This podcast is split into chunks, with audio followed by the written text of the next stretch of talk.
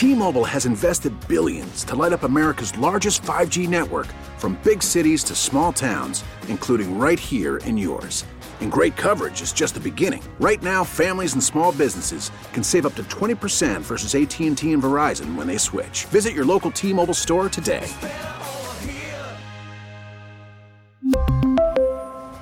Plan savings with 3 lines of T-Mobile Essentials versus comparable available plans. Plan features and taxes and fees may vary. Baseball is in full swing. NBA playoffs are heating up, and your NFL team is gearing up for training camp. Listen to the latest on the teams you love here on the Audacy app. The biggest sports radio stations in the country, providing unrivaled local coverage of their teams, all in one place. Exclusive interviews with players, coaches, and team executives, streaming live and always available on demand. Stay in the know with your favorite teams right here on the Audacy app. Earlier this month, the Lori Lightfoot administration announced a billion dollar plus investment in affordable housing. That's on top of what's already been spent.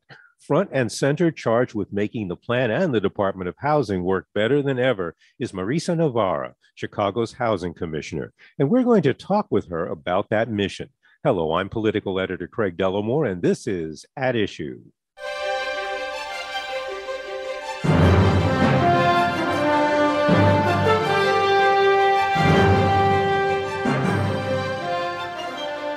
Commissioner Marisa Novara is my guest for this Christmas weekend program. She's led the Department of Housing since mid 2019, and she came to the job with the intention of making sure every Chicago ward participates in meeting the city's need for affordable housing. It probably helps to have a mayor who instructed her department heads to look at every policy through a lens of equity. Before joining the administration, Commissioner Novara was vice president of the Metropolitan Planning Council under Mary Sue Barrett. She spearheaded the MPC's segregation project in 2017 that charted the multi billion dollar cost of racial and economic segregation in the city. Now, she's won praise for the housing department's efforts in her tenure, but there have been some grumbles, both from those who feel their areas have enough affordable housing already and others who feel the city isn't doing enough. These are not easy issues, but we're going to explore them. Marisa Novara, welcome. Thank you, Craig. Great to be here. Um, high profile housing commissioners are pretty rare in this city. But the uh, administration's made headlines this year with a number of affordable housing developments in different parts of town. Uh, let's start with the $1.3 billion one that I've mentioned at the top. Much of it is American Rescue Plan money, most of it is borrowing. But first, let's talk about what this money will do Sure. And and actually I will I will note that most of the dollars that we're investing here come from federal low income housing tax credits. That is the country's biggest way of funding affordable rental housing. On top of that, which we get an allocation of each year, we have added Chicago Recovery Plan dollars, we have added things like tax increment financing and so on to get us to the single largest investment we've ever made in affordable housing in this city. Uh, so that's the makeup of the dollars. And we are very gratified that, that at this point we have been able to make an investment in 24 different developments in 20 different communities across the city. That's more than double uh, what we were able to do in our last round of funding in 2019. And how much of this housing is going to have the kind of what we've come to call wraparound services that many low income people might need to stabilize their lives and improve things for them and their chances for for bettering their housing along the way. Sure. Well it's interesting that the site where we held the announcement on december 6th was in a site that is a single room occupancy building where um, which is the type of place where we do see those kinds of on-site services for people. So we're very much we were very purposeful in holding the event there because we are not only investing in the rehab of existing units that are there at uh, 18th and wabash but we're also doing the construction of new units on a vacant parking lot next door uh, to create uh, a new set of single room occupancy units that have those kind of services on site. So some developments do have those, some do not. Overall, 90% of the units provided are affordable. And when we say affordable, because uh, unfortunately we've gotten used to hearing these words and they kind of just, you know, hang out there and we think we know what they mean. What does it mean when we say affordable housing? Right. I'm really glad that you asked that, actually. Um, so, typically, low income housing tax credits are affordable to people at 60% of the area median income. That means it's about $58,000 for a family of four. What we know in the city of Chicago is that most people we would categorize as low income make a lot less than that, about half of that, actually, or 30% of the area median income which would be you know more in the 25000 27000 for a family of four. So what we did uh, was to make a change to our policy and say that we'd like to see a range of incomes covered so that we can get down to some of those lower incomes that we know we have a need to meet and um, in exchange reach a broad range of low income folks. It's not a monolithic term right? Um, and so so it's a range and we are making sure that we're meeting very, various needs. And the other way that we reach a range of incomes is that we partner with the chicago housing authority which is able to get to very low income individuals and the chicago low income housing trust fund which again serves only people at 30% of the area median income and below so between the tax credits the chicago housing authority and the trust fund we're able to reach and then we have some market rate units so between all of that we are able to reach uh, a broad range of incomes, which is what we think is ideal. And when you're talking about getting down to the area, to those lower lower incomes, um, does that mean that the the rents themselves are lower, or or are how how is that handled? Yes. So the rule of thumb is that we are looking for no one to be spending more than 30% of their income on their housing. And that's true across the board. That's a goal, whether you own your home, whether you're renting your home. A rule of thumb is we don't want folks spending more than 30% of their income. Because if you're spending more than that, it means you're likely not able to fully fund the rest of your needs right? Your utilities your food your any other expenses in your life. So so what we're doing when we reach people at that low level of income it means we've got to bring the rents down to a low enough level that it represents 30% of their income or less. And that requires a great deal of subsidy. That's why it's hard to do and why it's easier to fund housing for people making higher incomes than lower because you've got to put a lot more subsidy in yeah, absolutely. Uh, and, you know, I mean, affordable housing has been talked about regularly in city government. Uh, certainly in the, uh, the, the few decades that I've been covering it, Mayor Richard M. Daley often held groundbreakings and ribbon cuttings. But in reality, what has the landscape really looked like in these recent decades when it comes to actual affordable housing and how much is available in this city? Well, I will say a couple things to that, and some of some of my answer is about our, our national context, and some is about our local. So nationally, there's not a city in this country that has enough money to fund its affordable housing needs, and that's just because as a country we have chosen not to treat housing that you can afford as an entitlement. So one in four people uh, who qualify for a subsidy to help make their housing affordable actually get it in this country. So that's just true across the board. And that's how we've chosen to function as a country, unfortunately. So the way that plays out then on the ground in a city like Chicago is that we have about a 120,000 unit affordable housing gap. Um, meaning we need 120,000 more units than we actually have today.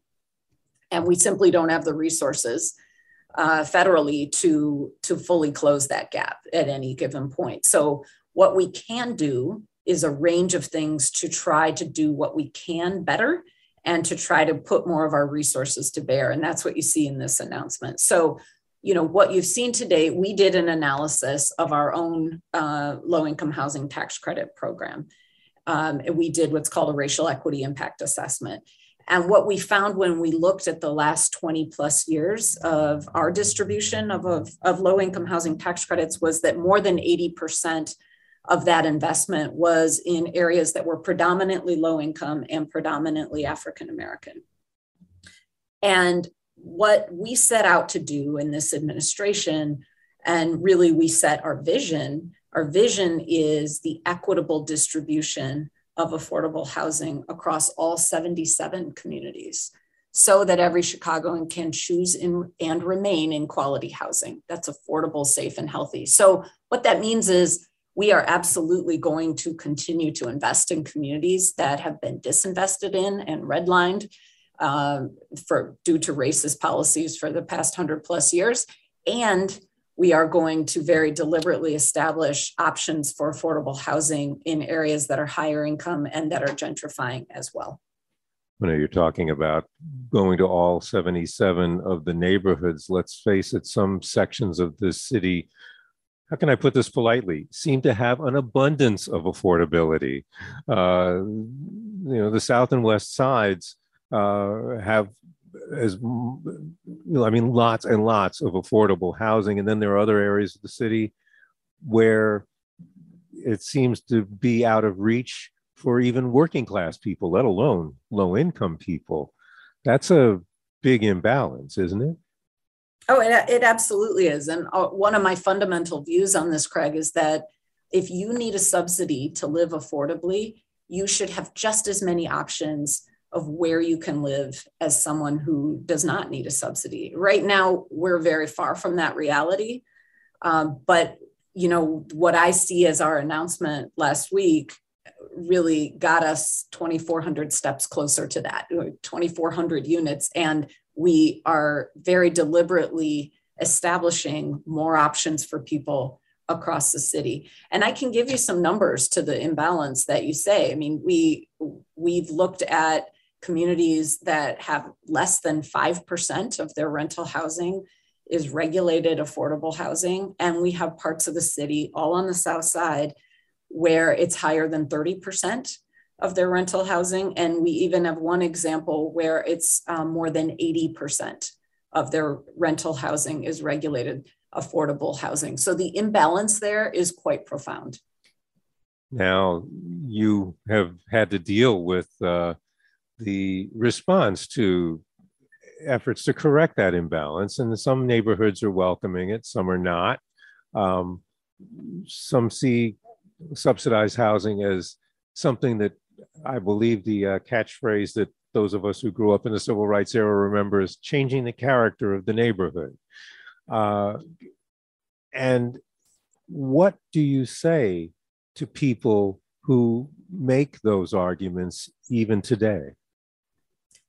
Well, I can tell you exactly what I said last week in uh, to the zoning committee as we were considering a development uh, right off the Cumberland Blue Line stop near O'Hare uh, that had nearly 60 units of affordable housing proposed. So it was a majority market rate development, but with 59 affordable units. And um, and I said a couple things in my uh, in my testimony to the committee. I said that our belief is that all communities need to contribute to the city's affordable housing needs, and that means all communities. I also said that um, we our belief uh, from the mayor to my colleague at the Department of Planning and Development and myself is that um, these are citywide issues and not only local issues. So when we talk about access to jobs at O'Hare, when we talk about access to transit, when we talk about access to affordable housing, those are citywide issues. And I want to be clear that that's not, I'm not saying there's no role for local input because I think local input is quite important. And I know it's the job of elected officials, and it's my job as an appointed official to create the space to hear from people locally and make changes. But what I also said was those conversations need to have parameters, and the conversations need to be about how we do this, not if we do this. So, how are we going to create access to jobs? How are we going to create access to transit? And how are we going to create access to affordable housing? Not a conversation that says, should we do this or not? Can you highlight or do you know of any success stories where um, maybe initial resistance was met with eventual acceptance, or maybe even neighborhoods where the diversity of the housing was embraced? Well, actually, I could speak to one in my own backyard. Uh, I I live in Little Italy, and uh, I live right next door to the former Abla public housing development there. And years ago, this is before, this is while I was at Metropolitan Planning Council, not in this role. Um, there was a proposal to rebuild on one of the vacant lots on Taylor Street a uh, library on the first floor and majority public housing. There was some mix, but it was majority public housing above the library. And there was um, a, quite a bit of pushback uh, from local residents and hearing a lot of the things that one often hears. Um, what about parking? That's too dense for Taylor Street. Uh, what, you know, there's going to be more crime, things of that nature. And I, and I, I I saw some really important things come out of that process. One was there was um, a process of listening and adjusting. So out of this concern that a you know six story building felt too tall for Taylor Street, the architect did make some adjustments on the building. So it presents to, on the block as a three or four story building and then the it sets back and the rest of the building rises further back so you don't feel it as a as tall of a building from the sidewalk. So that's an example where there can be give and take and discussion at a local level that that is taken into account. Um, and then and then it proceeded, and I went to the grand opening uh, of this space. And by that point, I was newly commissioner at that point, and um, I went to the grand opening. Beautiful library, beautiful units above, and I have to tell you that one of the people who had been pretty vocally opposed to it and had come down to City Hall to speak against it in committee, just as I had come to speak for it and so on, came up to me and said, You know, I did not have a way to envision what this would be like. And I just couldn't picture it. I hadn't seen something like this. And now that I've seen it, I can see that I was wrong. And I think that was very instructive for me that sometimes people just need to see it because we have had a very negative history based on the racism in this city and in this country of creating spaces that were not welcoming and that did do damage to communities. And so sometimes people just need to see it and feel it and touch it. Um, and then they realize that this is not only not bad, it's actually an asset for their community. You're listening to WBBM News Radio's At Issue. I'm Craig Dellimore. My guest this week is Marisa Novara, Commissioner of the Chicago Department of Housing. I do want to touch on the uh, Glenstar O'Hare development for a little bit uh, more, and that's the one you were talking about, near O'Hare. Uh, and that's the this got um, transformed, at least during the council debate, into a supposed attack on aldermanic prerogative. And you've addressed that a little bit. But when these kinds of issues get roped into more political things, um, how difficult does that make the job? Because, yes, for some people, this is a battle about whether or not all their people uh, will retain any control, if at all, in their neighborhoods.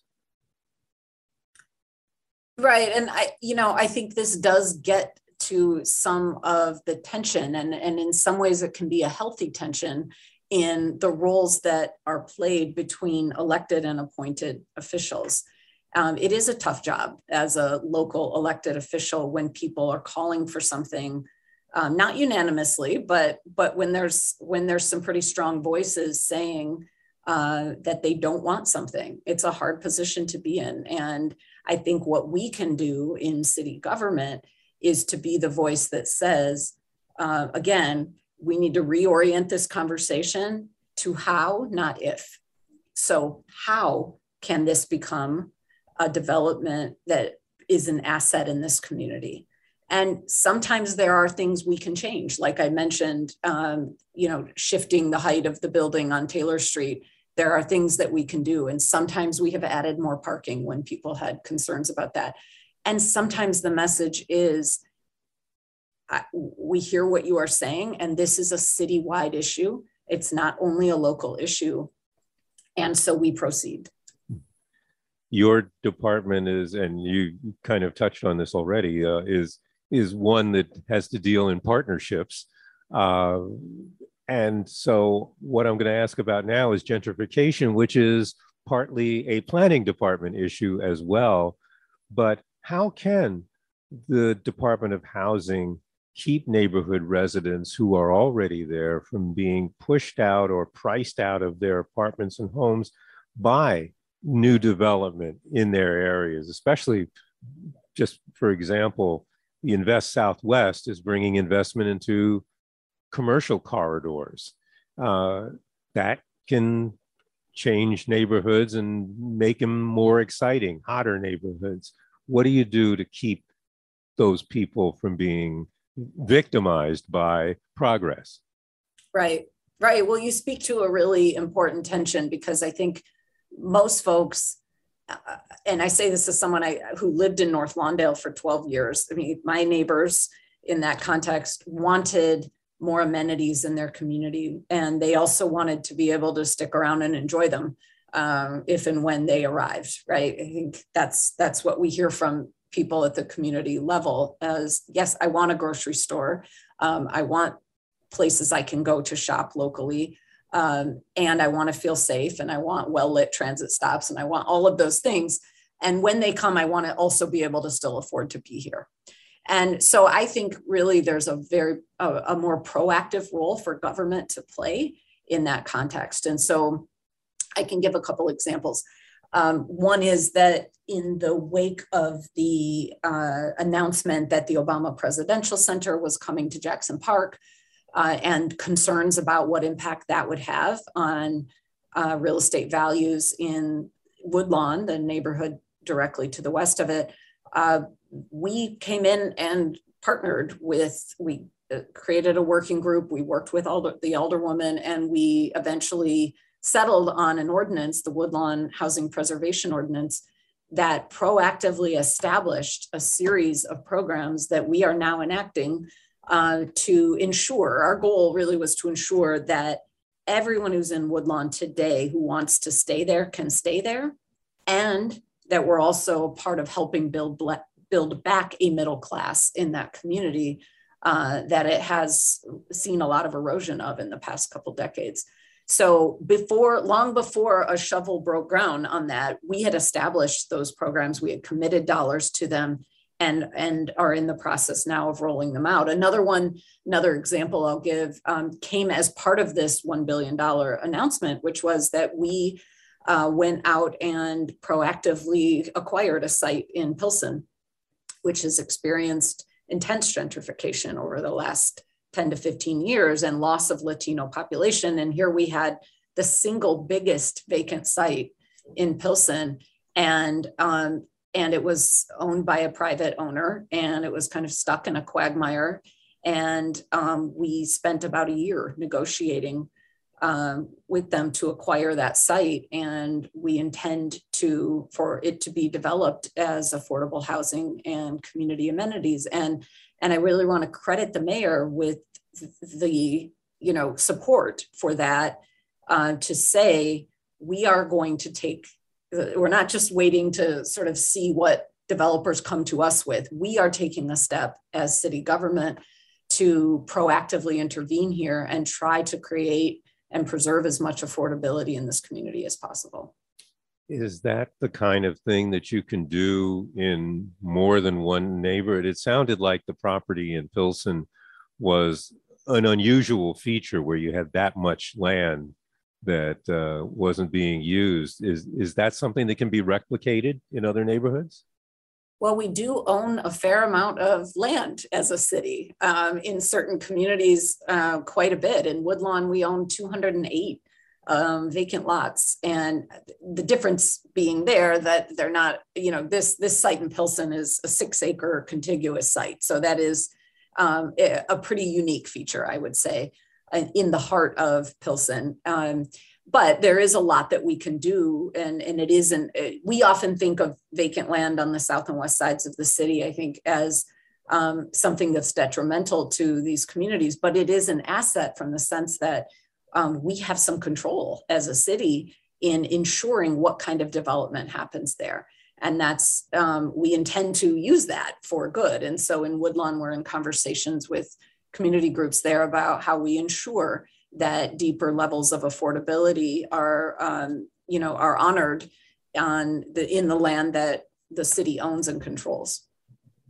Um, another issue that i want to touch on is homelessness which is also a human services uh, uh, issue as well. But what can your department what is your department doing to address uh, homelessness Sure, and you're right in noting because in actually in Chicago this is different city by city, but in Chicago the bulk of the um, work and certainly all of the services are funded by the Department of Family and Support Services. Um, so on the, the service side completely goes through uh, that department. However, uh, we do fund developments that um, serve people that are, were formerly homeless. And in the Chicago Recovery Plan, we actually had 65 million dollars allocated to us for one for permanent supportive housing and for creating non-congregate housing. So this is something that came up quite a bit in the early days of covid was that while we uh, had traditional homeless shelters for people um, that the congregate shelter setup is not conducive to social distancing in any way. And so we needed to create more spaces. And that was one of the things that my department did in the early days of COVID was to find 900 additional shelter beds that were spaced and that did give people that room. And so now we are continuing to partner with the Department of Family and Support Services to say, could we acquire, let's say, a motel, a hotel, and convert it to that kind of space for people longer term? Um, because we did see that it was um, it was helpful to people in that situation, both during a pandemic and non-pandemic. It is helpful to have more of those spaces available to folks who need them. It did seem that uh, COVID, to say that something good came out of it, but that it uh, that it did help see another way for dealing with homelessness and uh, it also, I think, in some ways helped the hospitality industry that was suffering because the city was able to put people in some of those motels. As, as you said, now you're thinking about seeing if you can acquire some of those those things. Um, is that uh, a plan? I mean, do you are you seeing that there are properties out there because of what happened to hospitality where there are hotels that are really kind of begging to be bought. I think there are there are certainly more opportunities than there were before. And, and so we're deep in conversation in that we have toured, I think, five different uh, properties and are in conversation about acquisition. So we do think that there's an opportunity there. And this has, yeah, one silver lining is that it did show us how that could work and, um, and how effective those spaces could be at providing that type of care. It's not the it's not the only time we've done that. We have done that in the past, uh, but it, it definitely brought it back to the fore. Well, I want to thank you for bringing all of these issues uh, to us, and uh, I hope this won't be the last time we uh, we talk on this program. Uh, that is Chicago Housing Commissioner Marisa Novara Thank you for spending the time with us. Thank you so much, Craig. Uh, to our listeners, if you'd like a copy of this program or to hear it again, please visit our website at WBBMNewsRadio.com. There's a link on the homepage. You can also find our podcast on Audacy.com. I'll be back next week with another edition of At Issue, and I hope you'll be listening. Until then, I'm Craig Dellimore, News Radio 780 and 1059 WBBM.